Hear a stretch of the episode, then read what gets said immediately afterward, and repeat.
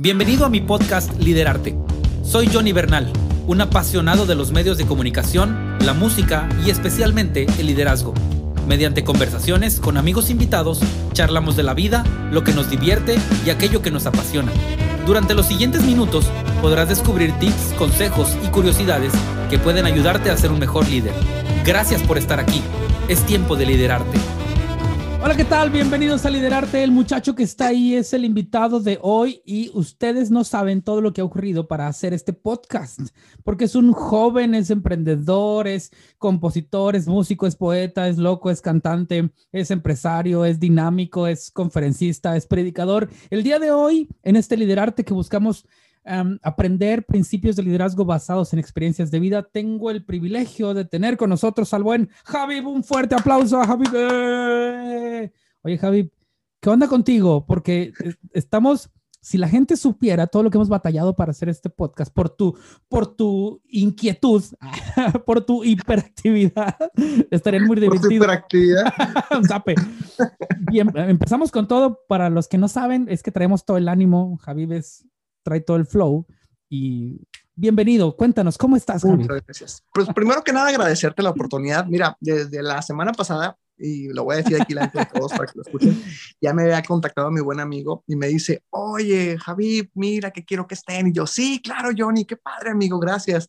Y a la mera hora, soy workaholic, es malo, es malo. Vamos para allá, vamos para allá pero la verdad es que las cosas es que soy muy aprensivo con las cosas, entonces yo lo puedo hacer, eh, no, espérame tantito y espérame, y todo el mundo me dice, siempre llego tarde a las reuniones, siempre llego tarde a las fiestas, a los festejos, a las celebraciones, porque siempre estoy con algo, me explico. Con la chamba. Entonces digo, agradecerte el espacio de corazón amigo y me encanta estar aquí en tu programa.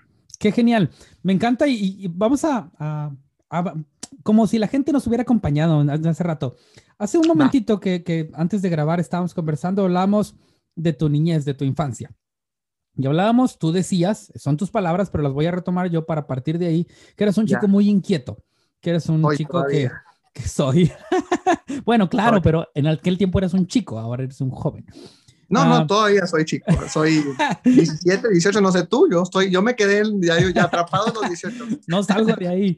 Y de hecho dijiste algo interesante que me gustaría repetirlo porque creo que es importante para en un ratito más aprender de eso. Dijiste que eras muy inteligente, pero por causa de tu hiperactividad tuviste que repetir un año. ¿Podríamos partir ahí? Cuéntanos un poquito para que no digan que soy el que estoy inventando. Cuéntanos un poquito acerca de eso. Oye, y, y mira, me, me, gusta mucho platicar esto porque pues mis primos, mis hermanos, Dani, que lo conozco desde niño, lo sabe, y, no me la creían, o sea, de hecho pasábamos en, los, el inventado cuadro de honor y ya sabes que pasan todos los niños y ves a todos los niños así con sus lentecitos y peinaditos y yo así de que mandando besos y saludos a todos y me decían, o sea, ya, o sea, ahí contrólate, ni siquiera, mira, era tan bueno para la escuela o me gustaba tanto la escuela que fui a proclamar en clases de, oratoria, español, fui a representar a mi escuela en español, en matemáticas, era bueno para la escuela. El único problema que tenía muy grave es que tenía un, un grado de hiperactividad muy fuerte, a tal grado que yo tenía prohibidísimo comer chocolates, eh, dulces, golosinas, no podía. Obviamente que traficaba chocolates con mis amigos, por supuesto, ¿no? Yo te hago la tarea todo, yo te hago esto, pero tú me das un chocolatito, ¿no? Lo hacía porque lo tenía prohibido. Entonces, cuando me lo comía era una locura para mí, ¿no? O sea, académicamente eras correcto. Académicamente estudiabas, aprendías, escuchabas, hacías, cumplías. Pero necesitaba, necesitaba jugar, necesitaba estar. Por eso, fíjate que hoy en día entiendo perfectamente la dinámica y eh, pues la fórmula de lo que, lo que teníamos de parte de Dios con Play Kids, ¿no? Porque bueno, para la gente que no, no lo sabe, pero pues tengo ya la bendición, el gusto y el, maravilloso honor de, pertenecer a este grupo que se formó hace 12 años. 12 años. 12 años ya, fíjate. ¿Qué tiempo? a ver, te interrumpo, pero yo te conozco como hace 15 y ya hacían esto. Yo creo que, de hecho, a ver, vamos a, vamos a meter a conocer las dos partes de la vida de Javid y tal vez más.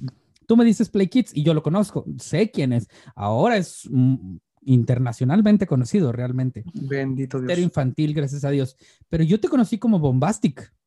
Sí. La primera vez que yo te vi, hiciste un despapalle en una misión infantil. Tú, no sé si era Dani contigo, no lo sé, no puedo asegurarlo. Dani siempre ha sido mi socio en Hicieron un show que yo me viene encantado de Bombastic y cuando sé que empieza a existir un Play Kids, digo, este no se llama Play Kids. De hecho, a ver, cuéntanos un poquito. Tienes dos cosas que trabajan con niños y ahorita vamos a retomar el tema, el tema de los niños, pero amplíame un poquito estas dos esferas de tu vida, creo que son muy importantes.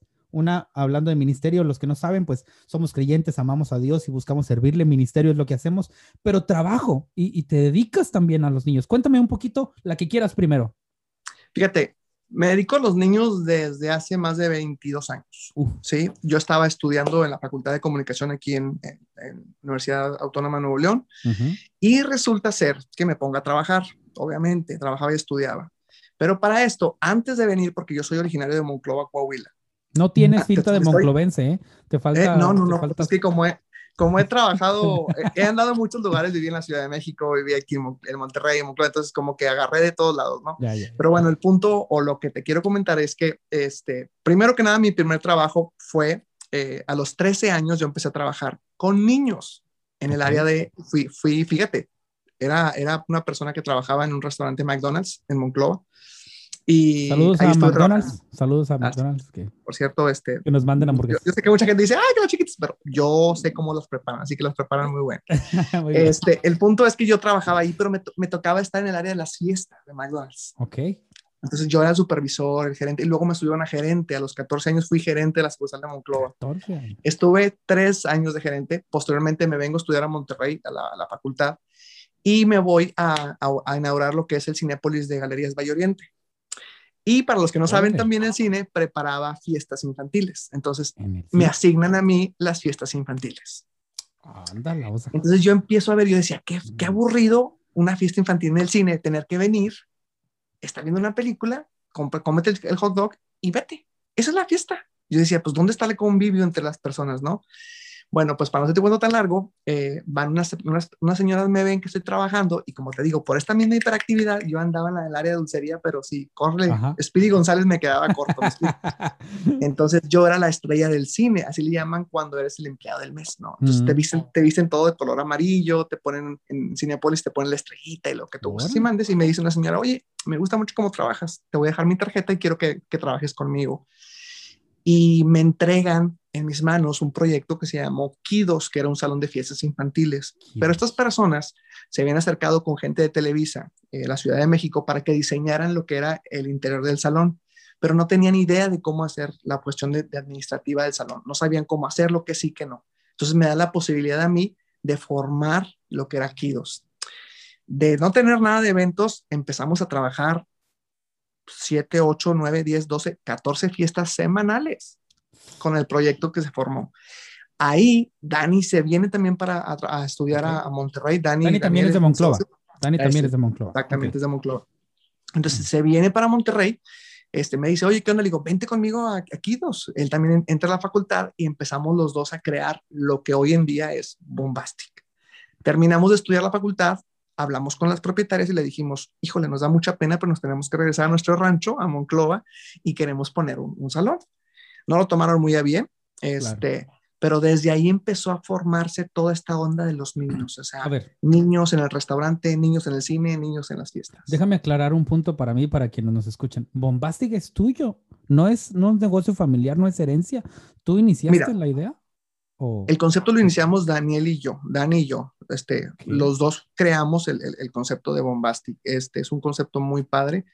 El primer Bombastic, que es el de Monclova, no somos nosotros los propietarios. Los papás de Dani, que son mis padrinos, son los propietarios de ese, salón. Este, sí, nosotros hicimos el concepto, hicimos la idea, la, la, la. Entonces ya teníamos, pues estábamos sirviendo con Play Kids, andábamos para ir para abajo, nos íbamos mucho tiempo, no trabajábamos, de repente llegábamos y, ah, caray, pues no hay dinero, me explico. Claro, sí, sí, sí. Entonces, pues empezamos a pedir, a pedir, a pedir, a pedir y decir, necesitamos un salón. Y viene ya luego me meto más en cuestiones así, pero viene un, pues, un llamado muy fuerte y nos venimos para Monterrey. Y ahorita pues, son siete bombastic aquí en Monterrey. ¿Hay dos en Monclova? Es uno en Monclova y este, seis aquí en, en, Monterrey. Wow, siete bombastic de una visión, de una idea, de un sueño. Ah, de cero pesos. Y aparte de cero pesos, se puede comenzar de cero con cero pesos. Y eso es otra cosa que me encanta platicar. Eh, por ahí en alguna conversación que tuvimos antes, ah, mencionábamos nuestra historia familiar, eh, es decir, eh, lo que motiva a, a no solamente a ser hiperactivo, creativo, sino la situación familiar que también lo lleva a ser un emprendedor, un empresario, alguien que, busca crecer, que busca multiplicar y también, ¿por qué no decirlo así? Que busca tener dinero, no para enriquecerse y, hacerse otra, sino porque es una manera de vida. Necesitamos dinero, aclaremos el punto. Totalmente, totalmente. cuéntanos, eh, ¿cómo, ¿cómo empieza el niño Javi eh, en ese sentido? ¿Le toca vivir bien? ¿Le toca vivir no tan bien? ¿Cómo, cómo se da esta historia de vida del Javi inicial. Yo, yo, yo, yo, la verdad, totalmente. Yo eh, nací en una familia bastante, bastante acomodada en, la ciudad de Monclova. Tuve una niñez formidable. Mi familia eh, vino una familia de supermercados, de, de transportes de vehículos de carga, este, de gasolineras, de muchas cosas, ¿no? Pero lamentablemente, como todo lo que tiene sube, baja. Entonces mi papá se, se vino una racha bastante mala para mi papá Mm, fue muy mal administrado, bastante mal administrado, pero también tenía un problema muy grave, bastante grave. Entonces, eh, somos cuatro, en mi casa cuatro hermanos, y resulta ser que yo, aparte de toda esta hiperactividad que te comento, pues yo le, yo le llegué a descubrir ese, pues ese error, ¿no? Ojo, no con eso estoy diciendo que juzgo a mi papá, Dios libre que lo vaya a hacer, pero sí, lamentablemente cometí un error bastante grave, eh, yo me doy cuenta de ese error y mi papá prácticamente me declara la guerra en todos los sentidos. Y ah, pues, tú eres el hijo rebelde. Entonces papá empieza como a, eh, pues a darme un poquito la espalda en todos los sentidos, económicamente, psicológicamente, eh, moralmente, este, y yo no quería que mi mamá se diera cuenta, ni mis hermanos, en el sentido de lo que yo estaba pasando, pues con tal de no hacer problemas, queda, callaba muchas cosas, ¿no? Eh, entonces de repente papá llegaba con bicicletas y mira para tus hermanos, mira esto y para ti no, porque eres un mal hijo. Y no esto porque eres esto. Y eh, no, me da, no me da pena decirlo hoy en día porque fue un proceso, hace 12, 15 años no lo podía platicar así tan fácil, este, mucho golpe, porque había mucho golpe, era mucho maltrato eh, físico de mi papá hacia mi persona. Este, te lo digo honestamente, cuando era niño, yo la pasé muy bien porque lo que le pedía a Santa Claus lo tenía. Lo que regalo que quería lo, tenía. Pero al momento que llega esta situación, haz de cuenta que sentí que quedé varado totalmente. Y en este andar y descubrir, de querer sentirme parte de, fíjate que voy y paro a la iglesia católica y me convierto en monaguillo, porque fui monaguillo. Entonces, este, pero me robaba las hostias, entonces. Que no escuche el padre porque nos van a buscar. No, no, no, pues la verdad, o sea, me metía y yo decía, pues me, me llevaban a las, los domingos a las 7 de la mañana, o sea, me, ni siquiera veía Chabelo para que mejor me entienda, entonces para mí era no ver Chabelo era lo peor, o no claro. mi taco de barbacoa, entonces, este, pues me iba a la, a la iglesia. ¿Y qué decías? Pues, Hostia, un hambre bruto, yo decía, pues bueno, pues es harina, pues venga, me explico. Compraba una, ¿sabes que compraba esas este, pulpitas de chamoy de ragú, de ragú y le echaba así y, y das de cuenta que me las comía. Entonces de repente llega el padre y decía, oye, es que aquí faltan este, hostias. No sé, y como yo era muy gordo, porque era muy, muy, muy, muy gordo. ¿En serio? cuenta? Sí, sí, sí, yo, bueno, de niño era muy gordo, pero todavía hasta en la preparatoria llegué a pesar 100, 115, 120 kilos. Mm, no lo creería. Sí, sí, sí, yo ya era talla 42, imagínate. Wow. En la prepa. En la prepa. Okay. Todavía la facultad estaba muy gordito, pero luego pues poco, poco, poco, poco, poco. Pero bueno, el punto es que sí la pasé muy complicada, ¿no?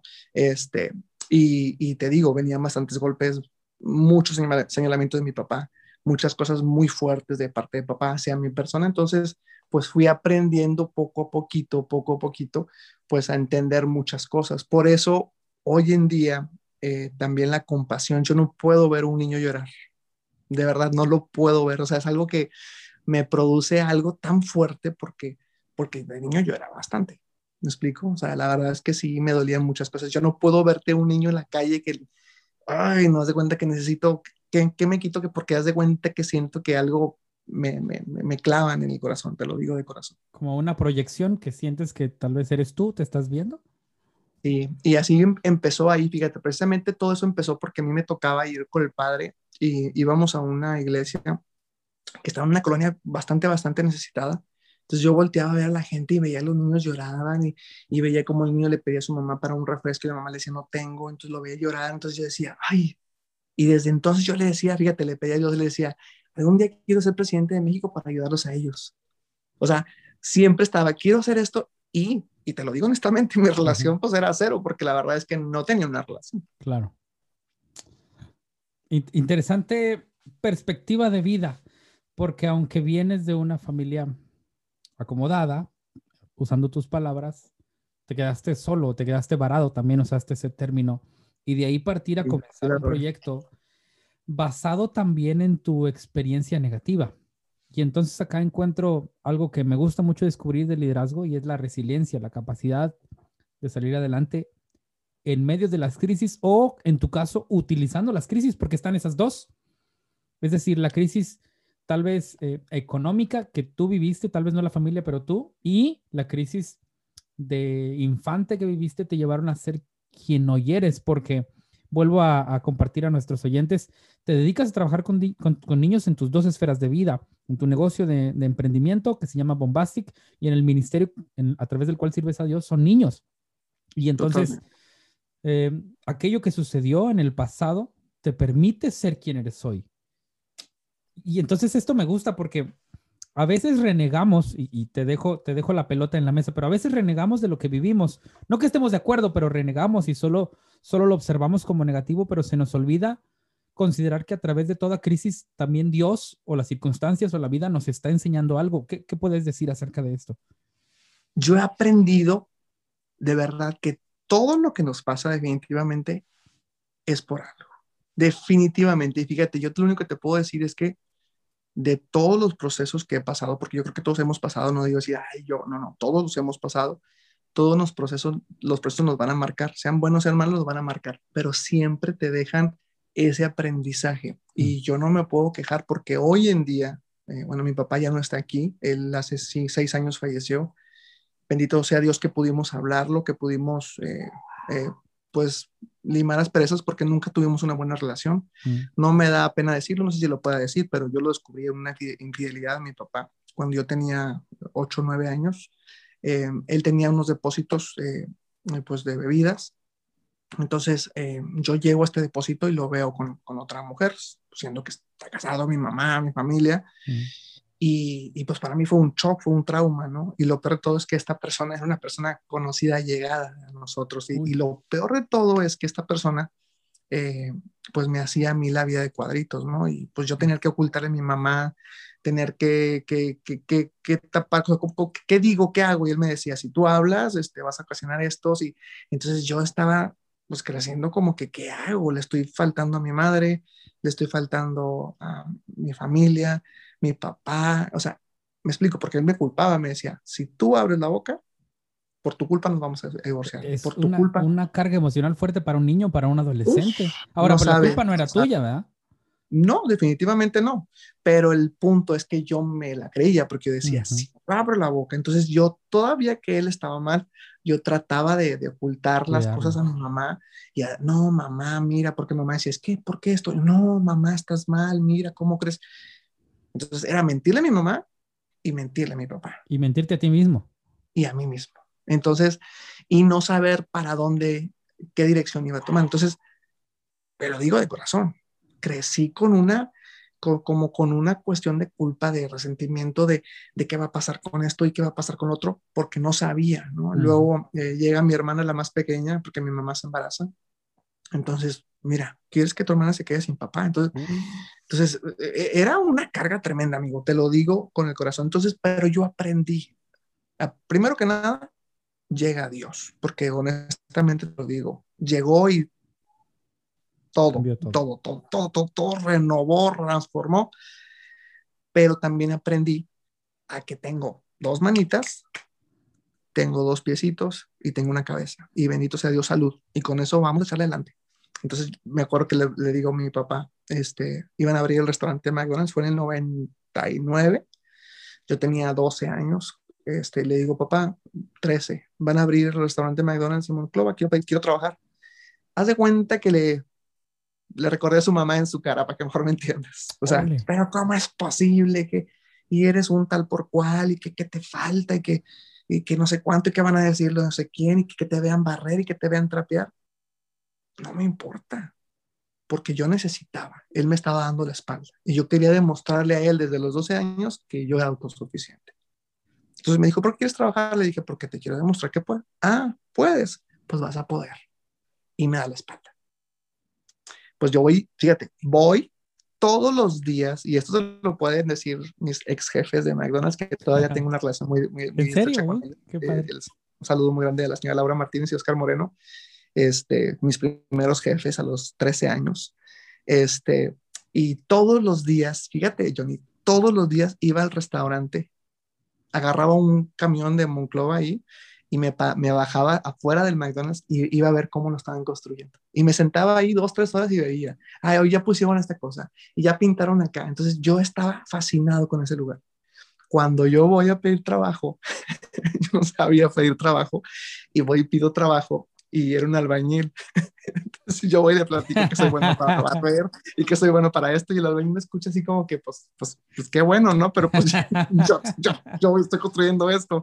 Digo, ¿cómo tú no eres el dueño? Y dice, no, ¿qué te pasa? Yo soy un albañil. Entonces de repente me dice, pero mira, ahorita viene el dueño, aquí quédate. Y él me acerca a Oscar Moreno. Este, él me dice, ¿sabes qué? Tienes, tienes 13 años, no puede ser, o sea, no, no, no te puedo contratar, tienes que tener mínimo 15 o 16 años. Yo le dije, es que yo aparento más, porque como era muy gordito, yo aparento más, ándale, déme la oportunidad, mire, este, yo no voy a decir mi edad, pero pues mira, batallé tanto para que me dijera que sí. Yo creo que como me vio todos los días que iba, hasta agarraba piedras y las aventaba para un lado para que vieran que yo estaba construyendo, pues me dieron la oportunidad. Y fui gerente a los 14 años. 14, en McDonald's me llevó a la Ciudad de México, me llevó a Acapulco, me llevó a Guadalajara a capacitarme. De hecho, ahí tengo todavía, tengo, eh, soy uno de los pocos gorros verdes de McDonald's del norte, porque es un gorro que, que otorgan a los gerentes que, que se lo ganan por, por, capacidad y por, por procedimiento. Yo tengo un gorro verde de McDonald's que son únicos en, en el mundo y son no sé cuántos, yo tengo uno de ellos. Wow, qué, qué historia, fíjate, qué, qué interesante, porque sí, eh, conocemos muchos acerca de McDonald's y hemos visto, pero hay un, toda una historia y, y todo un proceso me gusta lo que dices desde, desde que se estaba construyendo, porque eso también te permitió generar la visión que hoy tienes, no solamente en la dinámica de hacer, sino desde construir desde los cimientos, conocer el corazón de una estructura, de una organización. Eh, me quedo cuando, Perdóname, cuando te, te, te, mentalizas de lo que tú vas a querer, definitivamente tú dices, o sea, no, no te bloqueas de que, ay, es que a mí nadie me quiere, todos me odian, me como un gusanito. No, o sea, verdaderamente no yo no me quería comer ningún gusanito ni nadie me quiere. No, no, no, eso, eso no me importa. O sea, lo que tengo de frente, yo tengo que salir adelante sí o sí. Y eso es la cuestión que también a mucha gente yo le digo hoy en día. A veces nos bloqueamos con tonterías. No puedo, no puedo. Y el no puedo está aquí. El sí puedo está aquí. Entonces, si las cosas las haces con el corazón, todo se puede. Déjame le digo esto a, a quienes, o repítelo por favor, pero ahora diciéndolo, para quienes nos escuchan en Spotify. El no puedo está en la mente dijiste? El no puedo está en la mente y el sí puedo está en el corazón. Mm. Así te lo digo. Muy Así te lo digo. Y siempre ha sido mi estrategia. El no puedo está en la mente. Es un bloqueo mental. Cuando haces las cosas con el corazón, todo se puede. De, eso puedo ligar alguna idea de algunas personas que he entrevistado que es pasión. Tal vez el bloqueo es mental porque mis números no dan, mis posibilidades no dan y el bloqueo está en el cerebro, es mental. Pero la pasión me lleva a tumbar esas barreras, a, encontrar posibilidades, a buscar conexiones. ¿Es esto a lo que te refieres? Totalmente. Ahora te voy a hablar acerca de, de, lo que sigue después, ¿no? Me fui a Monclova, me fui, bueno, llega la parte donde tengo que, estudiar, porque pues, una preparación definitivamente toda la necesitamos, es, es, elemental. Este, bendito sea Dios, tengo la oportunidad de venirme a estudiar a Monterrey, pero también tuve que agarrar un camioncito de Monclova a Monterrey solo, sin conocer la ciudad. Tenía tanto terror de llegar a Monterrey porque nunca en mi vida había andado solo en Monterrey. Entonces, imagínate, pues, mi, ciudad es chiquita contra un monstruo como Monterrey y su área metropolitana, venir solo. Era tanto mi miedo que él agarraba a un taxista y yo traía la idea de que me van a secuestrar igual que la Ciudad de México en aquel entonces, ¿no? Que todo el mundo, pues, no había, tú sabes, estos carros, Uber y nada de eso. Pues yo llegaba y le decía al señor, señor, no me secuestre, pero yo le invito una hamburguesa, le venga. Entonces agarraba a un taxista, veía que estuvieran, este, pues ya un poquito ancianitos, me subía con ellos y le decía, me lleva a la facultad de comunicación, por favor y, le voy a pagar una hamburguesa y le voy a pagar. Y trataba de darle lo que yo tuviera, pero con tal de que él no me dejara varado, porque mi terror era que me dejaran por la ciudad y no saber cómo llegar de nueva cuenta a la central de camiones. Este, la primera vez que llegué a Monterrey cayó una tormenta horrible. Yo estaba en la avenida Universidad, el agua subió, como tienes una idea, y yo arriba de una, este, parada, parada de autobús. Ajá. Ves, estoy bien chillón, perdón. Este, y me acuerdo que empezó a subir el agua, subir el agua, y yo arriba de la parada del autobús porque yo decía, ¿qué está pasando? Y las tormentonas, y yo dije, ¿qué es esta tormenta tan horrible? Entonces, el miedo se apoderó, porque el miedo te apodera de uno. Y yo decía, no, me voy a regresar a mi rancho, pero el corazón me decía, no, tú puedes, sí se puede. Entonces, es mucho parte de lo que tú te, te enfocas, ¿no? Y, y te digo, pues empiezo a estudiar la facultad. Tengo estas oportunidades de trabajo, como te dije, trabajé en Cinépolis. Este, bueno, para esto McDonald's me manda para Monterrey, me dice, te vas a venir de gerente porque pues yo era gerente ya, me mandan acá, estaba aquí en, el McDonald's de Hidalgo, pero como yo traía ciertos rangos que te digo, el gorro verde y estas cosas, entonces empecé a encontrar mucha, mucha, mucha gente que estaba ahí. Ah, es que él es gorro verde. Ah, es que él se fue a la Ciudad de México. Ah, es que viene de, trae capacitación de Guadalajara, trae capacitación de tal, tal. Entonces, pues no fue bien visto y bien recibido por los compañeros. Resistencia. Exactamente. Entonces, ¿qué me hacían? Todos los días me metían, eh, para la gente que sabe o no sabe, McDonald's tiene unos congeladores enormes con temperaturas congelantes, porque pues todo su producto prácticamente es congelado, incluyendo el pan, el producto frito, todo, todo, carnes. Entonces yo me la pasaba horas haciendo inventarios adentro. Entonces llega un momento que sentía las piernas adormecidas porque ya no podía. Y luego me daban puros cierres. Cerraba a la una, dos de la mañana y me tocaba estar en la escuela a las siete de la mañana. Entonces lo hacían como para que yo... hacerte, exacto. Y sí, la verdad es que pues, tenía que estudiar. A eso venía Monterrey. Tuve que decir hasta aquí. Y pues me fui. Me buscaron mis jefes. Mira que te mando a tu sucursal. Que no. Entendí que no era por ahí. Entonces dije lo que sigue, pero no fue de que, ay, nadie me quiere, todo me No, no, no, no, lo que sigue. Y siempre soy de lo que sigue, lo que sigue, lo que sigue. No te puedes estancar lo mismo. Interesante entender como líder los tiempos de una persona, ¿no? También.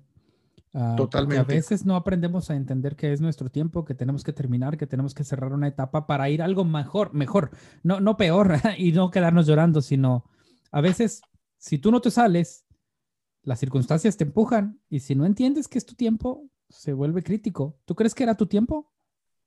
Sí, totalmente, porque pues cuando tú haces las cosas, pues todo fluye. Felicidad, llegabas con, con esa alegría y yo ya no veía esa alegría, yo ya nada más iba por cumplir. Yo iba, me sentaba a comer mi refrigerio o mi hora, eh, mi break o la hora, el lunch y lo que tú y mandes y yo veía como que las caras y no, yo no me sentía parte de, ya no sentía esa, como esa, esa pasión que tenía en el restaurante en Monclova, ¿no? Entonces yo decía, no, ya no es aquí. Entonces te digo, me voy para Cinépolis, trabajo un año y medio en Cinépolis, soy supervisor de Cinépolis, me dan la, supervisor de dulcería, este, y luego me dan la oportunidad en, en Kidos, ¿no? Luego viene lo que es Bombastic, ¿no? ¿Y pues sigue por ahí? ¿Todavía podemos encontrar? No, pero fíjate que es lo más grande y lo más impresionante y a eso quiero llegar. Por eso les vuelvo a decir, cuando las cosas las haces con el corazón, todo se puede. Fíjate qué grande es Dios. Y ojo, eh, Dios es Dios aquí en China, tu Dios, mi Dios es exactamente el mismo Dios, pero es muy grande. Cuando terminamos de estudiar, Daniel y un servidor, vamos con la propietaria del salón, la señora Estela Murrieta, y le digo, señora, pues muchas gracias por la oportunidad, de verdad que fue una maestra y de verdad le agradezco porque pues ella me dio un, junto con la señora Karina de la Rosa, me dio un proyecto en mano, en blanco, donde me dijeron, ¿sabes qué? Necesitamos que nos ayude a hacer fiestas y, y les hicimos el proyecto, pero era un proyecto que hicimos nosotros. Sí, ellas nos dieron las herramientas, pero el proyecto lo hicimos nosotros. Obviamente ese se llamaba Kidos y tenía una estructura. Este se llamaba Bombastic. Entonces me dice, ¿qué vas a hacer? Le digo, pues vamos a Monclova a poner un Bombastic. Ellas lo vieron como, ¿cómo? ¿Qué desleal? Dije, no, no, no, no. ¿Por qué desleal? Porque no, no me estoy poniendo enfrente de ti y no le estoy poniendo Kidos. Mi proyecto se llama Bombastic y es así, así, así, así, así. Tu proyecto es Kidos, yo lo creé y es así, así, así, así. Pues no lo vieron muy bien, la verdad, se molestaron. Y yo todavía de, pues no sé si pequé de inocente o no sé qué, pero le digo, el señor Estela me da un poco de terror y un poco de temor porque la verdad es que no se metían para nada ellas, ellas nada más iban por el dinero, no explico, entonces no se metían a, la operación, no, veían absolutamente nada. Como yo era workaholic y veía, hacía todo y Daniel también, entonces prácticamente les hacíamos todo en charla de plata. Entonces no se metían, no sabían ni siquiera qué vaso comprábamos para servir el refresco. Entonces yo les dije, me preocupa mucho lo que va a pasar con el salón. Me dijo, ¿cómo? Y me dice estas palabras, nadie es indispensable. Y le dije yo, sí, la frase dice que nadie es indispensable, pero trabajar en equipo definitivamente es elemental. Y en este salón no hemos trabajado en equipo. Y usted nunca ha sido como persona líder, o sea, pues la propietaria debe ser el principal líder, el que te ponga el ejemplo, el que sepa que sí, que no me explico. Y eso yo lo he entendido hasta la fecha. Y hasta la fecha yo me meto, si tengo que limpiar, si tengo que barrer, si tengo que trapear, si tengo que limpiar, que un niño pues devolvió, tengo que limpiarlo. ¿Por qué? Porque tengo que poner el ejemplo. Entonces me dijo, ay Javi, se empezó a reír, ja, ja, ja, ¿qué crees que no voy a poder con esto? Y le dije, me preocupa. Le dije, y escúcheme una cosa, cualquier cosa aquí voy a estar. Y se empezó a reír, dijo, no, tú ya no vuelves a entrar aquí, no eres leal me tachó de desleal después de que le di tres años maravillosos. No, no lo tomé a mal, pero le dije, bueno, nada más una cosa sí le voy a decir y póngame mucha atención y fíjese bien lo que le voy a decir con mis palabras. Este salón va a ser nuestro. Johnny, yo lo dije así. tal vez en la emoción, tal vez en la emoción. 21 años, 20 años, pues yo podía decir que era Juan Camané y me explico. Claro, sí. Se empezó a burlar de mí, se fue. Johnny, ese salón es nuestro. es el bombastic de brisas de hoy en día. Ah, sí, lo vi, lo vi, pasé, pasé por ahí así. ahorita, ahorita está. Está grandísimo. Es un, es un edificio grande, es enorme. Sí, le dije a mi esposo, oye, ¿qué onda con estos cuates? Mira, ya se vinieron para acá. Y no lo habíamos eh, visto. Ese tiene, ese tiene seis años. Ese es el segundo Bombastic aquí en Monterrey. Entonces, pues imagínate, ahí trabajamos, lo hicimos, lo enfocamos y ahora es nuestro. Regresó. Excelente. Gracias por compartirnos. Creo que quiero dejar eh, aquí como, como un tag especial la frase, ¿no? Eh, el no está en la mente, pero el sí está en, la, en, el, corazón. el no está en tus limitaciones, pero el sí está en tus pasiones. Entonces, totalmente, Vamos por ahí. Ah, quiero conectar la segunda parte de, la vida de Javif, que, muchos conocen. Creo que todos conocen esto, todos los que se relacionan contigo. Y es que tienes un ministerio, te desarrollas con niños. Pero más allá de, una conversación parecida probablemente a las entrevistas que siempre te han hecho, yo, yo quiero preguntarte, ¿de dónde viene esta idea de conectar con niños? Quiero guardar la conversión principal para la segunda pregunta. Ahí voy. Me dijiste que eras un niño inquieto, que estás, eh, que hasta te, te, hicieron repetir un año por, por eso, por la inquietud, que cuando todos están derechos, tú estás inquieto, estás moviéndote, que cuando había que hacer silencio, tú no hacías silencio, o sea que estás completamente hiperactivo. Voy a llegar a Play Kids en la segunda pregunta. ¿Cómo, ¿Cómo percibes a los niños de hoy? Porque, bueno, Hoy eh, la psicología infantil, la pedagogía, la psicopedagogía infantil ha ayudado mucho a entender esos comportamientos de nuevos niños hiperactivos, activos, déficit, de atención. Pero en tus tiempos, estamos hablando de un poquito más de 20 años, para no decir cuántos tienes, tienes 17, claro. 18. Eh, no había, Tampoco me quiero quitar 18. Ya eres mayor. este, no había todo esto.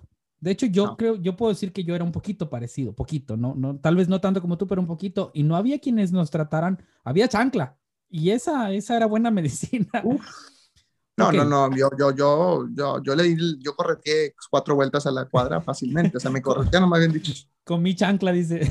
Sí, sí, claro, mira, esta, esta, esta línea aquí de la chancla de mi madre. La marca está aquí. Ok, pero quiero usar esto para la primera pregunta. Considerando nuestro pasado, que no era el entendimiento que hoy se tiene acerca de estas crisis, ¿tú cómo ves a los niños de hoy, a los que te toca servir por trabajo, pero ministrar por ministerio, eh, o servir por ministerio, perdón? ¿Cómo, ¿Cómo, ves esta dinámica? ¿Estamos atendiéndolos bien? ¿Estamos ayudando? ¿Somos un recurso? No. Te dejo, te dejo la pelota completa para, para que me des un panorama. ¿Cómo ves tú a los niños de hoy siendo tú un niño de los críticos antes? Mira, yo te voy a decir, y qué padre tu pregunta, porque hay dos clases de niños. El niño que todo lo tiene y el niño que no lo tiene todo. El niño que todo lo tiene hoy en día es malcriado. Muy malcriado. Y te voy a decir por qué. Porque hoy en día no le puedes pegar porque es maltrato.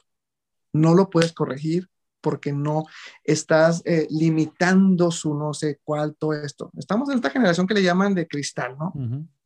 Pero el niño que tiene mucha necesidad es agradecido. El niño que tiene mucha necesidad es comprensivo. Y mira, te lo pongo con Play Kids. Cuando vamos a una misión, para la gente que no sabe qué es una misión o qué son estos lugares, pero son lugares donde hay niños de escasos recursos que algunas iglesias los atienden y les sirven y todo no sabes, por ejemplo, repartimos un premio y ese niño que no tiene educación muchas veces te dice gracias. Y hay niños que tienen educación en los colegios más impresionantes y te agarran y te arrebatan el regalo, te escupen o te sacan la lengua. Entonces, hay, hay, una, pues, yo no sé si sea balanza o no balanza, pero estamos malcriando a nuestros niños. Cuando nosotros estábamos niños, que tú debes de saber, Johnny, le teníamos un respeto tremendo a nuestros padres. Hoy en día me toca ver inclusive en los salones los niños que levantan la mano a su mamá. O en los salones tenemos servicio de decanes. Entonces los decanes están al cuidado de las áreas y le dicen, oye, no te subas aquí, no hagas esto. Y el niño le levanta la mano, cállate. O empiezan a decirle palabras antisonantes a los niños. Niños. Niños. Pero luego van con la mamá él me gritó, él me bajó y la mamá se le viene al chico que le está diciendo, no porque te vas a hacer daño. Entonces, ¿qué te quiero decir? O sea, de verdad estamos mal. Y de ahí parte lo que sigue para nosotros. Las siguientes generaciones vienen totalmente transformadas. Y luego le sumas que hoy en día la gente, todo mundo, y no esto, y no lo otro, y protección contra no sé quién, y protección, estamos fritos. Yo, yo siempre he dicho una, una frase que me gusta mucho y esa siempre le he dicho, no sé si la leí, la escuché, no sé, pero siempre la he traído aquí. Educar es amar. Amar es educar. Si tú amas, tú educas. Si tú quieres, tú corriges. Entonces, de ahí parten muchas cosas y yo creo que eso es lo elemental. Cuando tú estás mal, tú tienes que corregir. Cuando tú no estás de acuerdo con algo, tienes que decir, sabes que no estoy de acuerdo con esto. Porque educar es amar. Entonces yo siempre le digo a mucha gente que tiene niños que están cerquita, le digo, hey, hey, corrígelo. No, es que no sé, hey, educar es amar. Si tú lo educas, lo estás amando. Si no lo educas, lo estás malcriando. Y eso no es amar. Entonces, hay muchos niños malcriados hoy en día. Entonces, la, crisis está en la sociedad, la crisis está en la economía, la crisis está en los padres, la crisis está la crisis está en la falta de empatía en esto. Hoy en día esto se resume en nuestra educación. Okay. Mira, tan fácil y tan sencillo. Cuando tú y yo estábamos en la primaria, en la secundaria, nos hacían una operación matemática 3 por 5, 3, y pues, tu mente empezaba, ahorita, ah, saca la calculadora del celular porque ya no quieres usar tu, tu mente, tu calculadora principal. Y hoy en día así se resuelve todo. Yo lo veo en las fiestas, lo veo en muchos lugares te sienta la gente y están todos con el celular. Empieza el show y están toda la gente con el celular. el, celular vino a ser con nuestro compañero ideal, me explico. Que es una buena herramienta, no estamos negando que, ah, no, pues ahorita estamos con el celular, pues pero hay momentos para, definitivamente. Yo no estoy en desacuerdo con eso, pero hay momentos. La familia es elemental. La semana pasada que hablé contigo me gustó mucho algo que me dijiste y, lo platiqué inclusive con Dani y le dije, oye, qué buena onda de, este brother que me dijiste, es que voy a ir a caminar con mis hijos o voy a ir al parque con mis hijos o tengo el tiempo tal, tal, porque tengo este tiempo designado para mis hijos. Y yo entendí, dije yo, órale. Y eso lo veo mucho en la Ciudad de México. En la Ciudad de México hay, muchas, hay muchos padres. Los fines de semana ves atiborrados los parques con los papás jugando con sus hijos. Mm. Yo no veo Monterrey a los papás jugando con sus hijos. Acá en el norte no es muy común. No. Estamos muy pero ocupados. En el sur, exacto. Pero en el sur, órale. La gente se sale y anda y grita y ves a los papás y ves a los picnics eh, al lado de Chapultepec o, o en la Marquesa o qué sé yo. Es impresionante, cosa que aquí no tenemos. Yo, yo conectaría esta idea no tengo la experiencia que tú, pero pasé como 10 años en, eh, trabajando en, colegios. ¿Ya? yo, yo sí asigna, no, me asignaría, porque yo también soy papá, me asignaría un grado de responsabilidad como padre. Porque me voy a arriesgar a decir algo y va a quedar grabado. pero yo, sí, yo, sí, le he dado a mi hijo y a mi hija. Y, y, y hasta ahora no, no he encontrado crisis en esto. Ahora, claro que. Pero ¿qué has encontrado? Has encontrado respeto. Sí, o sea, lo digo y digo que uno, le tiene miedo porque vaya a ser que a partir de aquí me vayan a banear y a denunciar, ¿verdad? ahorita subo tu video, ahorita subo tu video y ahorita mismo voy a las ya, autoridades. Ahí queda. Claro que queda, queda ahí.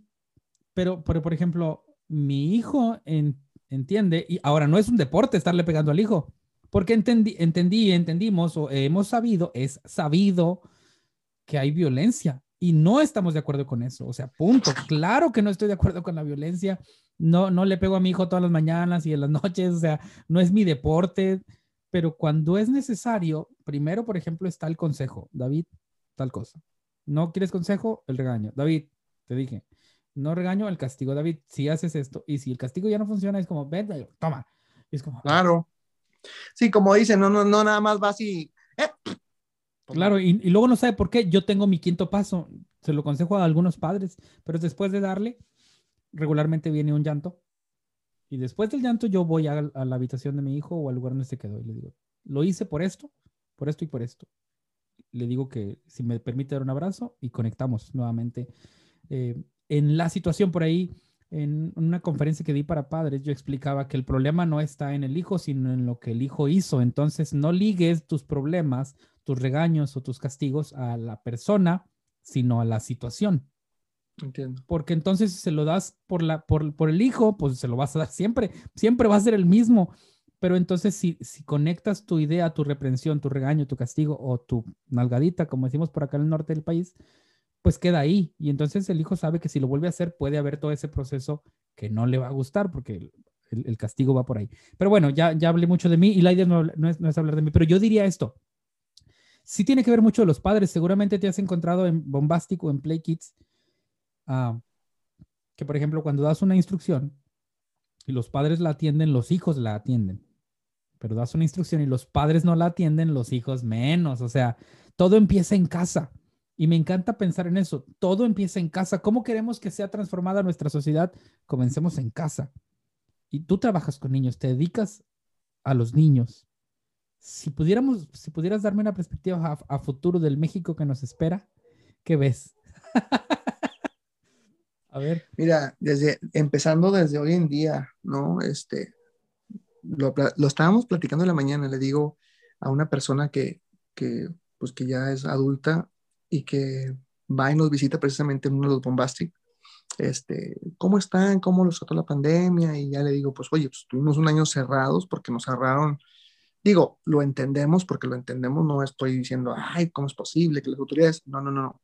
Hasta cierto punto hay que entender y hay que ser un poquito conscientes de la realidad, porque fue nuestra realidad. Mucha gente estamos enojados con el mundo, pero es nuestra realidad. O sea, nadie quiere que pase ese tipo de cosas, pero es una realidad, ¿no? Entonces de ahí partes para lo que sí, pues manos a la obra, ¿no?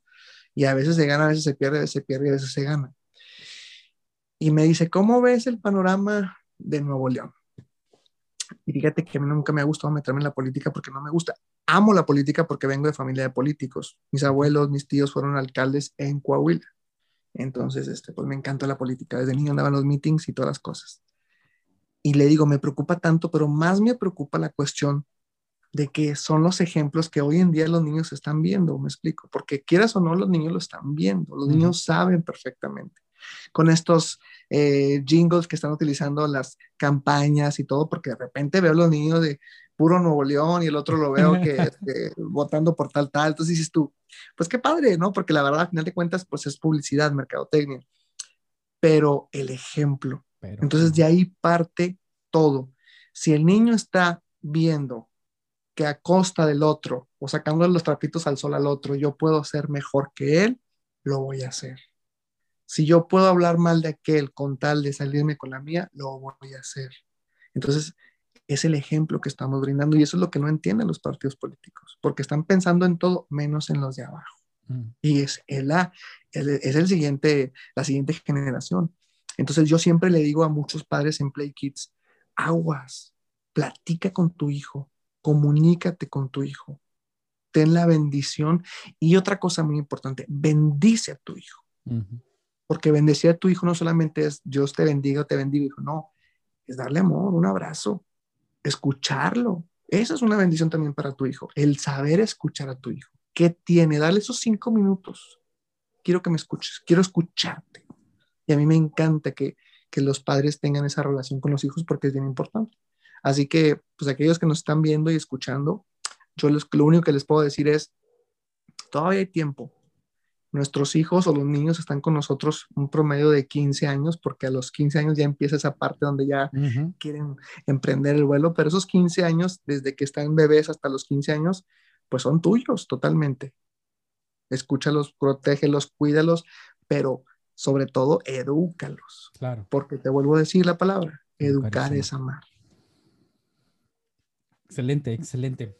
Te veo con esos lentes. ¿Son tus lentes regulares? ¿Esos son los lentes que ocupas? Que luego no, veo. Mira, estoy bien.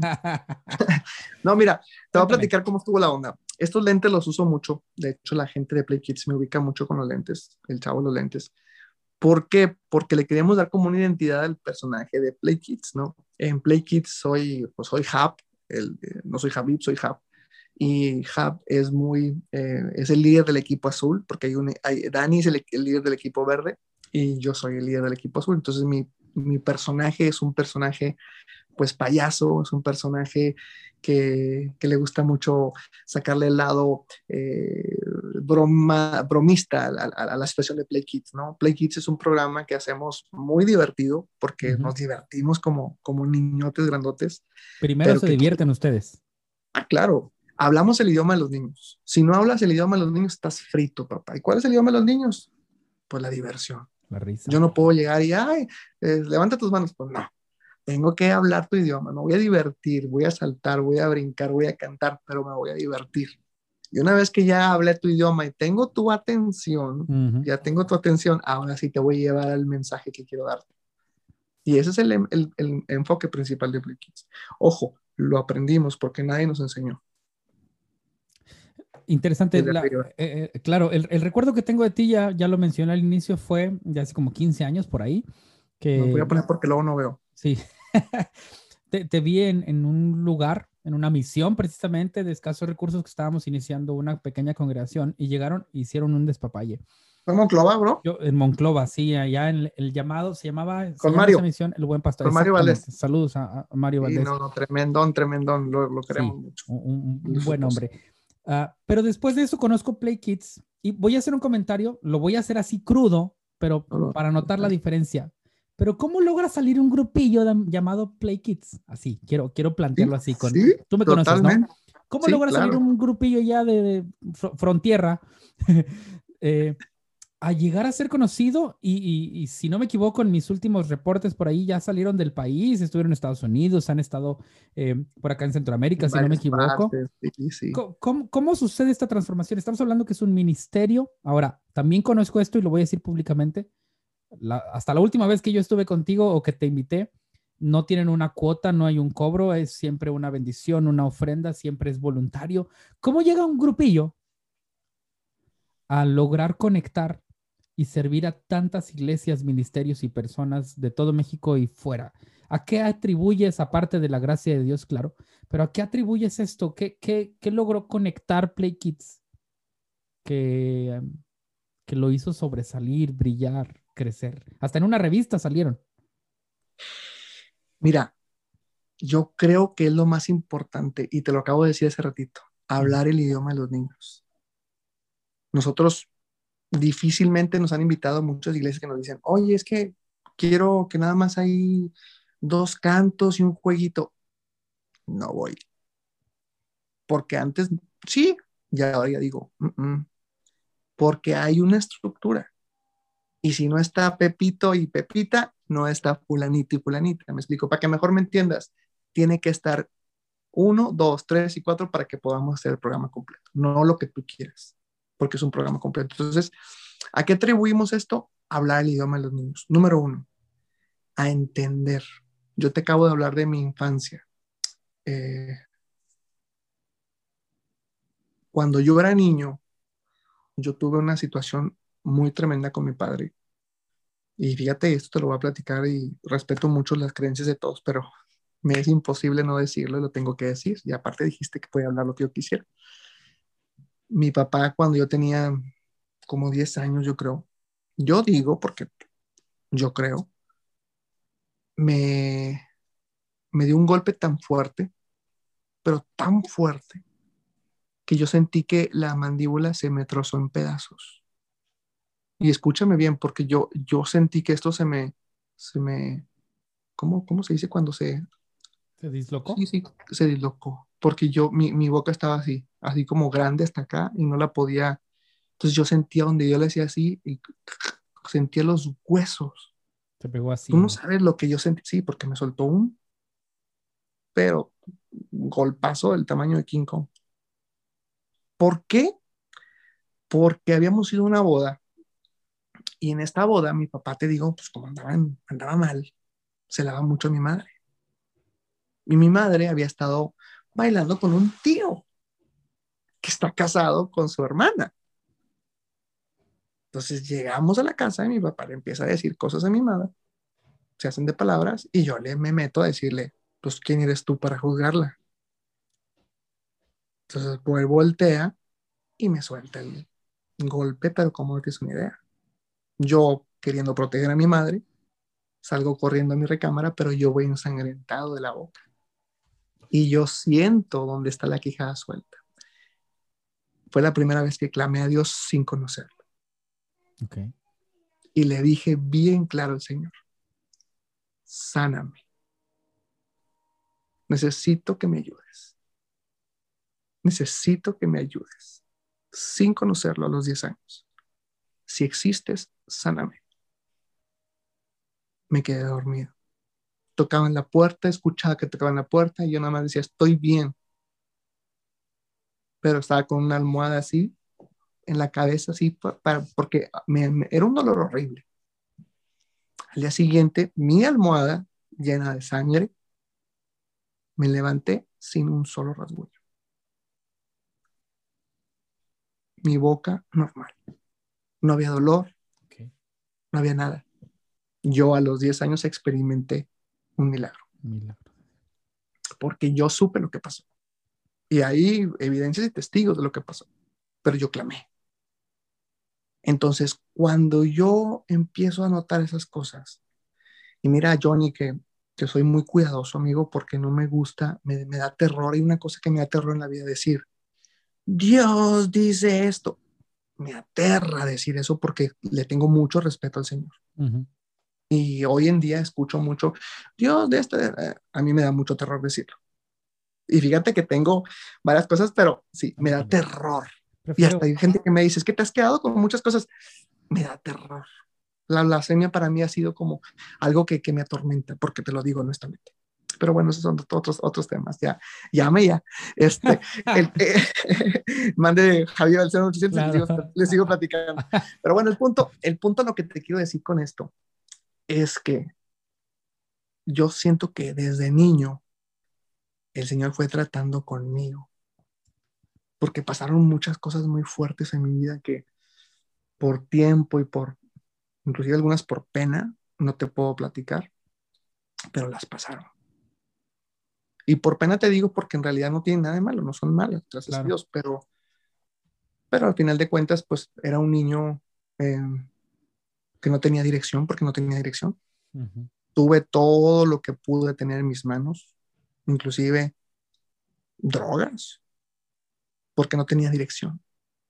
Ojo, no las, no, no, no, no las, las tuve en mis manos, porque sí, en la secundaria no te voy a mentir, pero gracias a Dios nunca. Entonces yo me pude haber ido por muchos caminos, pero yo, yo, yo, yo experimenté lo que te platico. Experimenté un poder. ¿Sabías que había pasado algo? No, no, no, no lo sabía. Fui testigo. O sea, lo vi y, es, es algo que hasta la fecha, amigo, todavía no logro entender. Y de repente me acuerdo y se me hace uno la garganta porque, porque yo odié a mi papá. Yo odiaba a papá. Yo hasta los 22 años, 21 años, odiaba a mi papá. Yo no podía verlo a los ojos. Yo no podía decirle un te amo, papá. Y te lo digo con el corazón construido, porque esa parte fue sanada, esa parte fue... Em, y mira, te lo platico porque yo sé que hay mucha gente que está escuchando que, que también no tiene relación con sus padres o ha tenido esa aflicción, pero nunca es tarde con acercarte a tu papá y a tu madre. Sea lo que sea, la condición que sea, como te haya sido, yo hoy en día extraño tanto a papá y me gustaría tenerlo aquí porque los últimos seis años que, mm, pues ya hace, hace seis años que murió, pero los últimos seis, siete años fueron los más maravillosos, porque sanamos, porque me pido perdón, porque hubo una promesa, por muchas cosas. Pero el punto de la pregunta es que desde niño estaba tratando conmigo en muchos aspectos. ¿Tu, tu vulnerabilidad, para llamarlo de alguna manera, crees que te permitió y te permite observar a los niños de una manera diferente a nivel ministerial? Totalmente. O sea, haz de cuenta, estamos en, en Play Kids brincando, saltando, y ay Dios, mira, te vuelvo a decir, yo no sé quién, sí sé quién, pero... claro, claro, es una... Y empiezo a sentir esa sensación de, ve, dile, dile que lo amo, abrázalo, y una vez me pasó algo terrible. Y digo terrible porque, ay, no sé si lo puedo platicar. Es tu espacio. Vamos a aprender. Queremos aprender. Estábamos en Reynosa. Había habido una balacera tremenda y, y, me decían que no fuéramos, no vayan porque la cosa está de la patada. Y a mí no me gusta andar cancelando fechas de Play Kids. Me molesta mucho. Y ojo, andamos por toda la República por carretera. Y nos han pasado y no es mentira, balazos por aquí, balazos por acá en la carretera. Y Dios nos ha liberado. Esa es otra historia. Pero bueno, el punto que te quiero llegar, estábamos en Reynosa. Y hay una parte en Play Kids que yo me, se llama el drama, la dramatización, ¿no? El sketch, ¿no? Entonces yo me he visto de, pues de un malo, de un malito, y ando ahí vestido como si fuera el, el chamuquillo, ¿no? Entonces, este, les hacemos ver a los niños la diferencia que hay entre el bien y el mal. Entonces yo ya estaba caracterizado esperando mi turno, pero era una iglesia que tenía, no tenía, es una carpa, amigo, grandísima, no había grandísima. Entonces yo estaba esperando ahí mi turno, vestido, como te digo, y de repente es, pero así. Es una túnica negra, ¿no? Para, para quien nos escuche, una, túnica negra, así todo oscuro y Y con una máscara de, así con unos dientes, esto. Sí, sí. Y de repente vestido así, llega como como eso que te platico, esa vocecita y me dice, en tal fila, en tal asiento, en tal tal, así te lo digo, Johnny. Hay una persona que necesita que, que necesito que vayas y le digas esto de mi parte. Y yo vestido así. que Entonces, no, no, no, no, pero es que cuando empieza eso, híjole, es que pasan cosas. y yo voy, me quito la máscara y me dejo la túnica y le digo, vengo a decirte algo. Y voltea y me dice, ¿qué? Sé de tu hijo. Y volteé y me queda y me dice, él lo necesita. Y él le dice, yo estoy con él, pero tú veniste a pedirme. Resulta que el hijo estaba en un hospital en urgencias. Y el papá había ido a la iglesia a pedir por su hijo.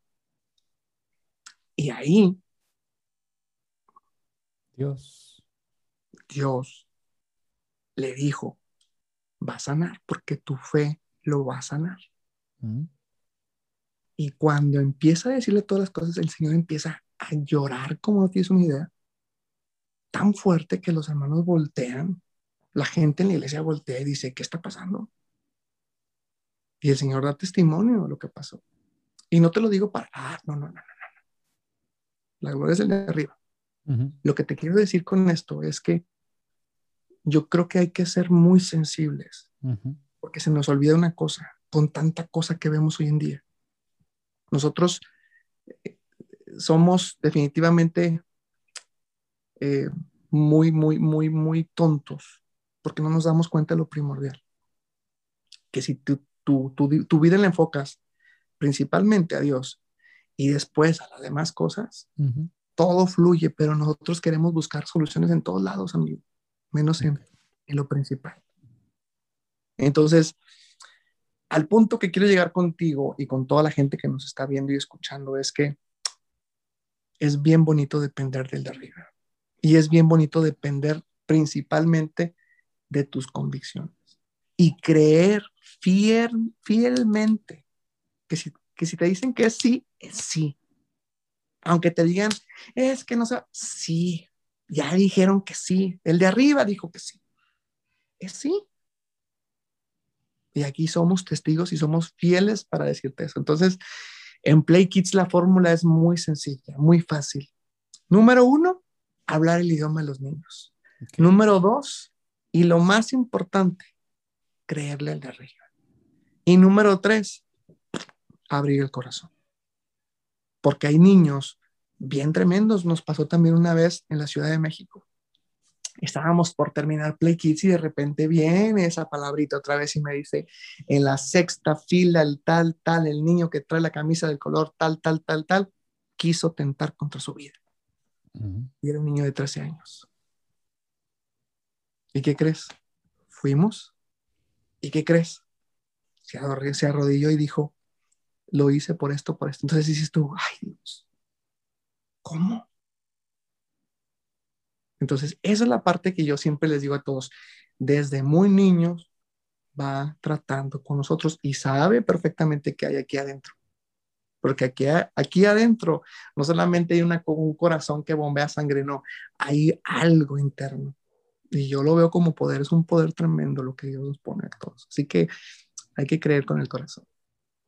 Wow, in- interesantes experiencias de, de Play Kids, de este ministerio que ha roto esquemas y moldes. Tenemos otros ministerios muy buenos, eh, Extreme Kids, tenemos otros fuera del país que han conectado, pero no solamente porque te conozco, porque también tengo la oportunidad de conocer algunos de, de Extreme Kids, sino por la diferencia que he visto, que también son buenos ellos en, en lo que hacen. No, no, no, no, pero- no. pero Nosotros nos capacitamos con ellos, ¿eh? Este, nada más que el enfoque de ellos es a escuela a, dominical. a eso voy. El hecho de cómo ustedes, Play Kids, conectan con los niños me parece muy diferente. Mm, ah, no, todos no todos los ministerios que, que generamos en la iglesia infantiles logramos tener la pompa y espectáculo de Extreme Kids, que, que pueden tenerlo. Y Claro. Cuando, o- ojo, otra vez, sin que se malinterprete, cuando veo un ministerio como Play Kids que, que hace juegos simples, sencillos, me encanta porque usas vasos, platos, o sea, me da esperanza a mí como, como líder, como alguien que también tiene un ministerio, de que se puede hacer algo bien hecho con, con los recursos al alcance. Ese es el punto.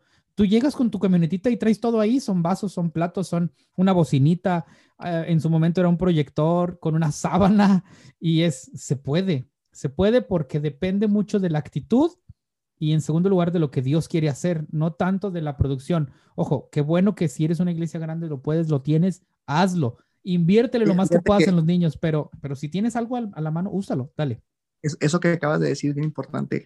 Cuando empezamos a ir con Play Kids, eh, no sabíamos lo que era un, pues, nosotros lo, lo, vendíamos como un, y digo lo vendíamos, ojo, porque nunca lo hemos comercializado, nunca hemos pedido dinero, pero en su momento decíamos, somos un show infantil, show infantil Play Kids, show infantil Play Kids. Entonces repartimos invitaciones por aquí, por allá, de pósters de este y el otro, pero no nos invitaba nadie. Hoy en día hemos recorrido toda la República Mexicana, gran parte de los Estados Unidos y varios países, sin una sola invitación impresa. Llegan las invitaciones, oye, quiero que vengas. Hace tres días me acaban de hablar de un lugar que nos faltaba ir en Estados Unidos, que nunca habíamos ido. Eh, de hecho, aquí tengo el mensaje. Y estoy muy emocionado porque es cerquita de, eh, ahí, ¿cómo se llama? Eh, este lugar, Alabama. ahorita te digo cómo se llama. Pero estoy muy contento, muy, muy contento. Entonces, todas las invitaciones que van llegando y que van llegando, de verdad te lo digo, yo estoy impresionado que dices tú, ¿cómo? ¿De dónde? En Mississippi. Gulfport. Los niños dicen Mississippi. Exactamente. Y me dice, está súper cerquita de aquí, de este, este, lugar padrísimo, este, que hacen un, carnaval muy grande, ¿cómo se llama? Este, es que digo, soy malo para los nombres. No sé, no me preguntes, amigo, porque soy malo para los nombres. Este, aquí te voy a ver. Entonces, Nueva Orleans, está a 20 minutos de Nueva Orleans. Entonces, estoy contentísimo. Vamos a estar en un congreso en los próximos meses, tres días completitos. Entonces, hay muchos lugares que de repente yo le digo, ¿y cómo supieron de nosotros? Ah, es que el amigo del amigo del amigo me recomendó. Ah, es que el tío de la prima de la tía me recomendó. Vamos a estar en Arizona, en Nogales, en Sonora y en Nogales, Arizona, que tampoco nunca hemos estado. ¿Cómo supo ustedes? No, pues es que una amiga los vio en tal parte y le me dijo de no sé cuánto. Y así se van. Y hemos ido a muchísimos lugares. Pero eso que dices de, de que la sabanita y todo eso, aprendimos a trabajar con lo que teníamos. Y eso es elemental. Muchas veces te quieres poner, no, es que yo valgo esto, es que yo necesito esto, pero hay que trabajar con lo que tienes. Y si yo tengo un vaso, un plato, con eso voy a hacer maravillas usted hace maravillas con la lechera. Bueno, pues yo también hago maravillas con los vasos y con los platos. Hoy en día ya no se requiere eso. Eh, el mismo ministerio va necesitando cada vez más cosas. Ahora se pide un, pues me duele en el alma porque te digo, también me duele eh, anteriormente andábamos por todos lados con nuestros equipos de sonido, luego le invertimos una pantallita, luego le metimos otras cosas, y luego luces robóticas y luego una pantalla de LEDs, pero era estar siempre, porque andábamos de repente en tierra caliente y luego de repente eh, metidos en el mero centro de Michoacán y necesitan un permiso para poder pasar por aquí, necesitan saber tal persona y necesitan, entonces decíamos, ¿qué onda? Y íbamos con todas las personas y con todo el equipo, entonces nos aterraba andar así. Así que aprendimos a decir, híjole, hasta aquí vamos a viajar así, tenemos que empezar, pero era por cuestión de seguridad. Ahora se pide un rider de sonido, luces, tal, tal, tal, para que el, el show o el enfoque de Play se pueda. Porque es un show, es un show. Eso es lo interesante y me gusta que lo reconozcas, es un show. pero es un show que busca conectar con los niños para entregar un mensaje. Y eso es un show que te tiene que llamar la atención, amigo, porque mira, ¿por qué hoy en día los niños voltean a ver a, no sé, a N cantidad de artistas o música que, porque les gustan los colores, porque les gustan los atuendos, porque les gusta lo que está, la música. Si tú escuchas la música de Play Kids, jamás vas a escuchar, eh, levanto mis manitas, le digo así. No, porque hoy en día un reggaetón, olvídate. De hecho, te estoy platicando que ya estamos trabajando un nuevo disco de Play Kids y con un productor eh, muy, muy padre que trabaja música para, para Disney Plus y Disney Latino, para Disney Channel en, en, Latinoamérica. Y es de Argentina y estamos muy contentos porque está haciendo unos sonidos de Play Kids, pero... Está cambiando los esquemas. Pues la verdad que sí, hay música urbana, este, tendencias urbanas, pop, electropop urbano, entonces me gusta, me gusta lo que está sonando, me gusta lo que se está escuchando.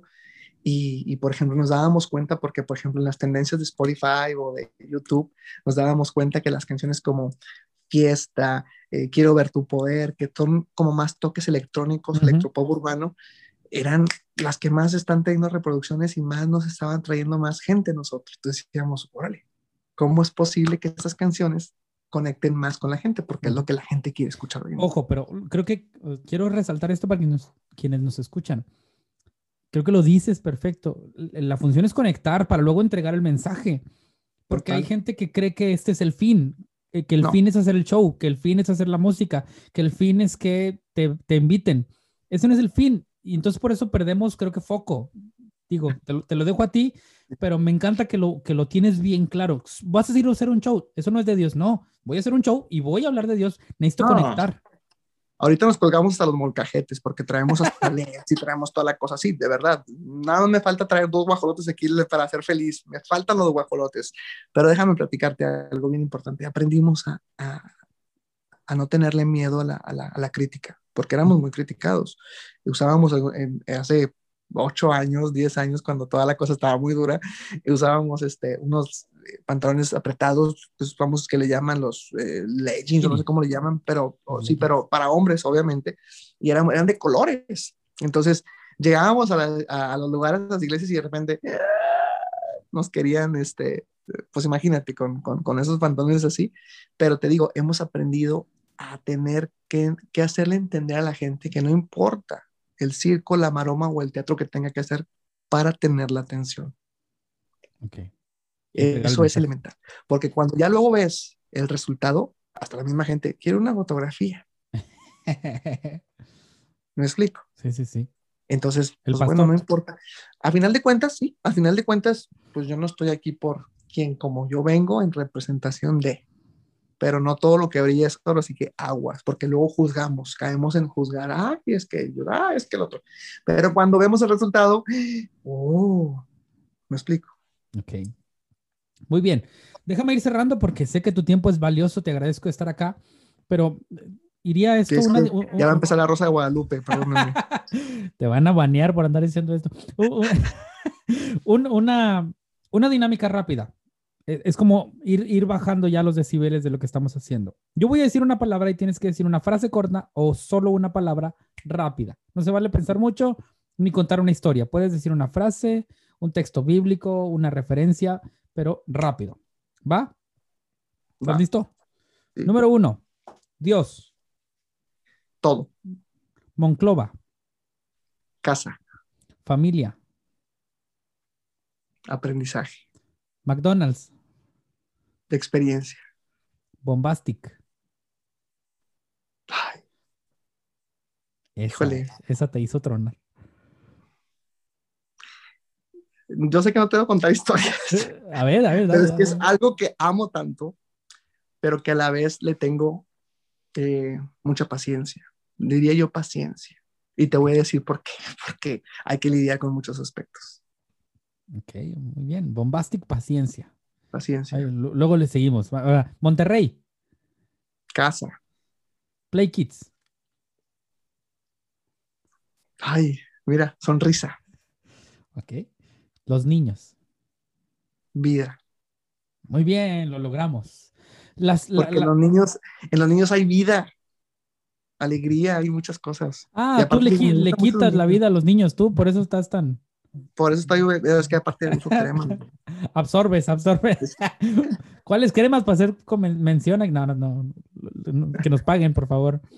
No, no, pues últimamente sí, ahí nos cuidamos un poquito, pero nada más, pero no, no crema, no va la siguiente y, casi última dinámica. En 10 años, estamos en 2.21 grabando esto, en este tiempo es 2.21, voy a tomar mi celular, o si todavía existen los celulares, y te voy a mandar un WhatsApp. No, ya me di cuenta que no.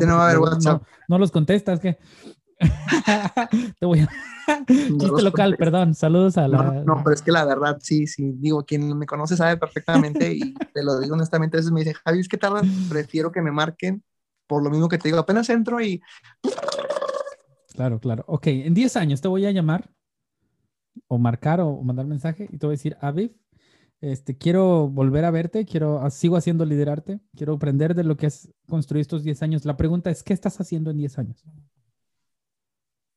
Sirviendo a Dios. ¿Cómo te ves? ¿Qué estás haciendo? Sirviendo a Dios amplíanos, dame la, dame la visión de, de 15 Bombastic o, no sé, no sé, no sé, no quiero poner palabras en tu boca. Sino... Una red de franquicias, una red de franquicias que ya está, estamos trabajando en eso, es un proyecto que estamos trabajando que ahora le queremos pegar mucho al centro y al, sur del país, estamos ya en pláticas, eh, Bombastic ya pertenece a la Red Nacional de, y Asociación Nacional de Franquicias de México. Eh, es un proyecto que nos llevó mucho tiempo darlo de alta porque son procesos, es el limpieza, esto, el otro, son procedimientos.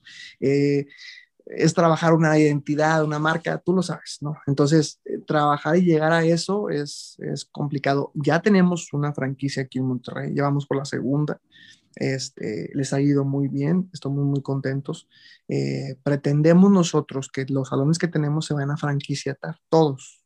O sea, la idea es operarlos nosotros para posteriormente franquiciatarlos y ir creciendo. Entonces, ¿qué veo? Pues una red de franquicias, porque es un mercado muy bueno que son los niños, es un negocio redondo, definitivamente, hoy muy golpeado por la pandemia, definitivamente, pero pues todo es, todo lo que sube baja y baja lo que sube, entonces pues hay que aprender de eso, ¿no? Que no, no todo en la vida va a ser miel sobre vuelas, pero sí, una red de franquicias. ¿En otras esferas? Y en otras esferas, eh, pues me veo con hijos, casado. Sí, sí, sí, me veo casado con hijos. Por supuesto, son parte de mi vida como Liverpool. Este. Saludos este, a pues, Liverpool, por favor. Sí, y no está pagando patrocinio ni nada, de verdad que se moche Sinaloa. Claro. Este, pero lo que te quiero decir es que, pues a mí me gustan mucho los, los, los, los niños, me, me, pues imagínate, servimos, trabajamos con ellos, pues lo que quieres es también tenerlos, ¿no? Pero si no fuese así, este, te digo, obviamente trabajando y trabajando en el ministerio. Y sabes que siempre he sido... A Play Kids, honestamente te lo voy a decir, y te lo voy a decir también aquí muy en confianza, eh, yo no creo que sigamos mucho tiempo más en Play Kids nosotros. A lo mejor vamos a tener que dar la estafeta. Eh, obviamente los años no pasan en balde, yo estoy a punto de brincar al cuarto piso, este, y por ende, pues honestamente te lo digo, mi rodilla... Eh, ya no brinco igual. No, sí brinco igual porque pues, estando ahí, pues te vuelves loco, pero, pero sí tengo eh, habilidad de rodillas por Play Kids, porque tengo que reconocerlo. Este, una vez hicimos un festival muy grande aquí en Monterrey y me hice un esguince de tercer grado este, y a raíz de ahí todo cambió para mí. Este, brincando en Play Kids, precisamente porque un payasito que no quiero decir su nombre, que hasta la fecha lo recuerdo con mucho amor, dejó una de estas latas de, serpentina así de... Lo dejó en el escenario, bueno, muchas. Entonces se apagaron las luces, nos dieron el lugar a nosotros, pero no se recogieron esas, esas latas. Entonces entramos nosotros corriendo y brincando. Entonces yo donde brinco, piso una de estas latas y... Saludos al payasito. Saludos, un abrazo, lo quiero. Quiero querer. Ah. lo quiero querer. No, no, no, no. Este, y sí, a raíz de ahí luego vino otra, otra cuestión, pero así me la he aventado, brother. ¿eh? No me he detenido en este tiempo como quiera. Entonces, sí queremos seguir haciendo música. Eh, unido a ello también las chicas, todas las chicas de Play Kids se casaron, todas se salieron del grupo, todas, todas. Todas. No hay una sola chica, bueno, hay una nada más, pero todas las demás se casaron, ¿no? Este, Melody se fue a vivir a Estados Unidos, eh, Melody, es quien duró más tiempo, ¿no? Es como la más conocida. Melody tenía cinco años con nosotros, seis años. Sí. Saludos a Melody y a Dani, que son los que yo creo que yo recuerdo más. Sí, sí, pues es que son los que más tiempo tenían. Este, ahorita está Jackie, Jackie es de Monclova, y Jackie comenzó con nosotros en Play Kids hace 15 años, fíjate, tenía ella 13 años, ahorita tiene ya pues veintitantos, 28, 29 años, este, y está con nosotros también. Entonces, Ahí va, ahí va, ahí va. Diez años entonces. No me vas a contestar porque vas a estar cargando al niño.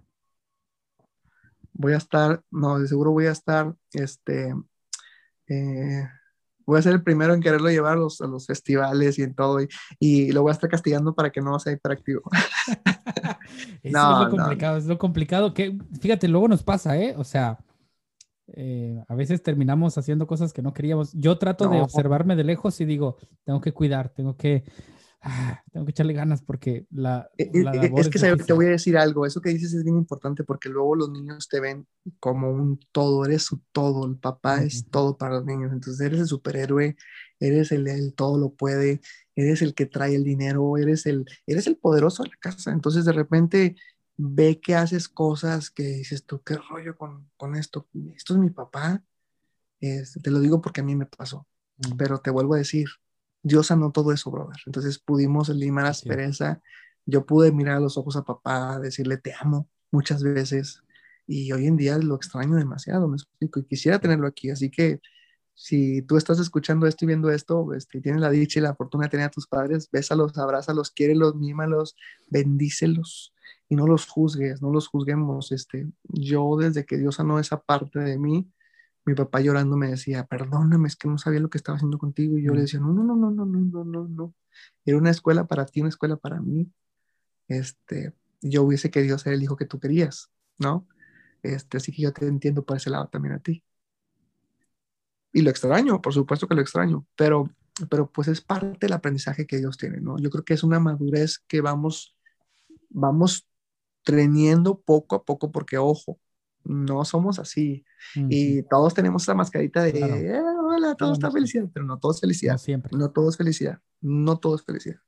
Sí, uno de mis pastores eh, que he tenido en, a lo largo de mi vida decía que es la escuela de Dios y no siempre es como que miel sobre hojuelas. A veces te toca y cuesta, pero a veces también son los mejores aprendizajes o son los que más te ayudan a crecer.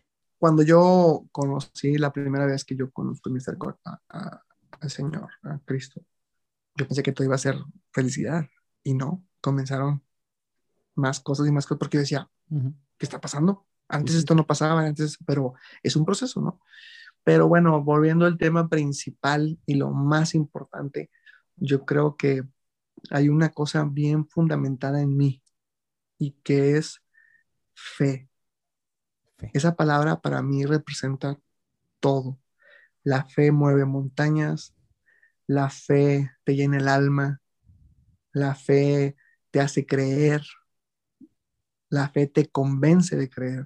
Te permite ver. No, y deja tú. La fe no te permite inclusive ver muchas cosas, porque hay muchas cosas que a futuro no ves, pero tu fe te dice, sí, bien, sí, sí se va a poder. Entonces, es algo tan, tan fuerte y tan valioso que debemos empezar a, a fomentarnos, tener más fe, tener fe, tener fe, tener fe. Y mira, con esto quiero cerrar la plática, porque yo te platicaba que hicimos salones sin un solo peso. Y te lo digo de corazón. Eh, terminando un Play Kids un 29 de diciembre del 2012. Veníamos terminando Play Kids de Nuevo Laredo, Tamaulipas. Ese día mis papás, mis papás todavía vivían, mi papá, mi mamá se, ven, se iban a ir a San Buenaventura, Coahuila, cerquita de Monclova, a pasar la Navidad, porque mi mamá es de San Buenaventura y me dicen, oye, ¿quieres venirte? Acá vamos a estar. Y yo, no, mamá, yo no, no, San Buena no puedo porque aparte teníamos el día primero Play Kids en Monterrey. Entonces le digo, no, pero si quieres, digo, no, no se preocupen. El día último normalmente no la pasábamos en, ese entonces. Tengo un hermano aquí y me dice, vamos a pasarnos el día último juntos. Vamos a, a estas cenas baile show que hacen en Fiesta In y que llevan un show y no sé qué. Entonces, pues ya empezó, estaba muy ameno, pero pues con mucha gente que no conoces y estábamos nosotros en nuestra mesa, ¿no? pues llega la parte de darle gracias a Dios por este año nuevo, 2013, y yo le digo a mis hermanos y la gente que estaba ahí, discúlpenme cinco minutitos, voy a salir junto con Dani y vamos a darle gracias a Dios por este nuevo año, ¿no? Y nos salimos a la terraza y estábamos ahí, nos pusimos a darle gracias a Dios, a hacer una oración. Y por increíble que pareciera, nosotros estábamos orando en la terraza. Este, y a la par, así de película, los cohetes, feliz año nuevo, y nosotros haciendo una oración. Y en esa oración yo le decía a Dios, pues bueno, te agradezco por este 2012 y el siguiente año te pido y me quedé callado. Y en ese silencio entendí dos cosas, que cuando uno le pide a papá, como cuando tú le pides a tu papá, le dices a tu papá, papá, dame dinero, dame esto, pues papá te, te concede, porque papá es bueno, ¿no? Y yo dije, ay, ¿qué le voy a pedir a Dios? Tengo que tener mucho cuidado con lo que le voy a pedir. No solamente pedir por pedir. Y le dije, quiero, quiero una nueva vida. Quiero una nueva realidad.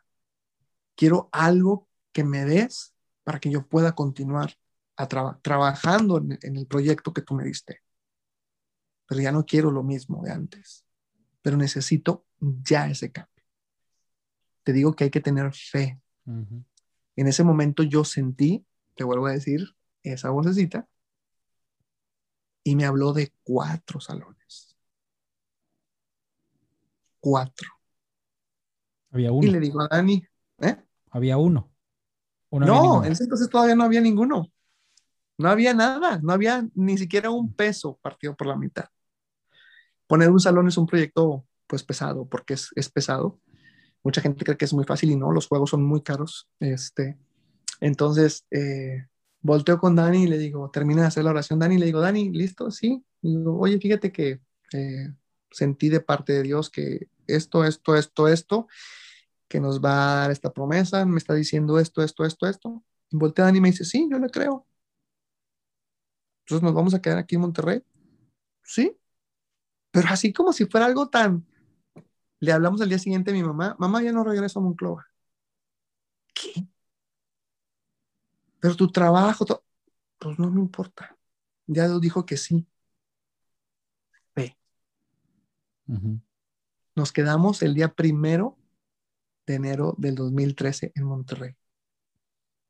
Para el primero de febrero del 2013 ya estábamos firmando contrato para poner el primer bombastic en Monterrey sin un solo peso. Pero lo más maravilloso de esto es lo que te quiero decir, que nadie me la cree, pero hay testigos. A ver, a ver, a ver. Eh, poner un salón, pues requiere, y no la teníamos. Teníamos un piquititititito, o sea, nada. Completábamos 10 sillas, para que mejor me entiendas. este, ah, bueno, 10 sillas y dos, dos, este, dos bultos de, de, cemento. Este, y te la digo como te la platico honestamente, brother. Yo no me podía comprar, mm, sin pena te lo digo, una goma de mascar porque no traía un peso para comprarme una goma de mascar.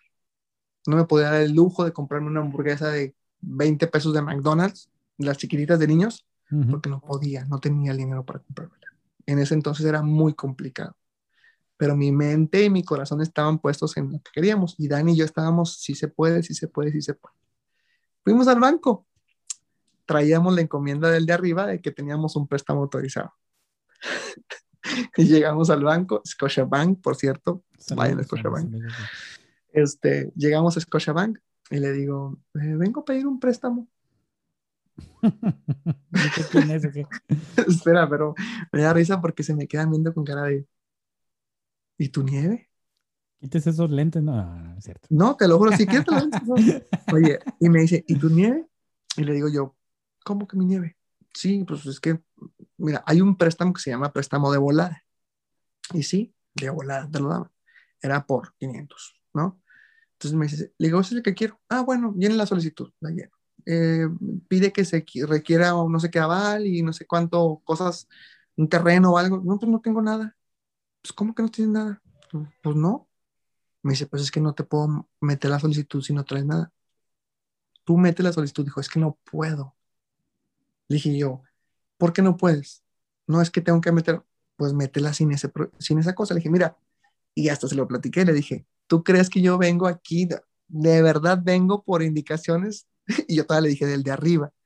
Y se me quedaba viendo la chica así con cara de que, pues, ¿quién es este? y, yo, soy el que fue de jefe. así te lo pongo. Y, y, todavía te lo juro, así que, que, que me, nos volteaba a ver a los dos y nosotros con cara así como de, pues, pues ya, este, ¿dónde que firmar, no? Pero te lo ¿A qué hora me lo depositas? ¿Qué dijiste? Ajá, y yo, ¿y te va a tardar mucho? Este, y yo, fe, fe. Y me dice, bueno, pues la voy a meter. Pues metí la papelería. Yo les hablo. Ah, pues está bueno, nos salimos muy Muchas gracias, señorita, con permiso. Qué linda, qué amable, con permiso. Íbamos Dani y yo muy, muy emocionados porque ya habíamos metido y estábamos esperando nuestra llamada. Al día siguiente, Johnny, me habla la chica y me dice, ¿pueden venir al banco, por favor? ¿Todo bien? Hmm. ¿Pueden venir al banco, por favor? y yo sí, llegamos al banco.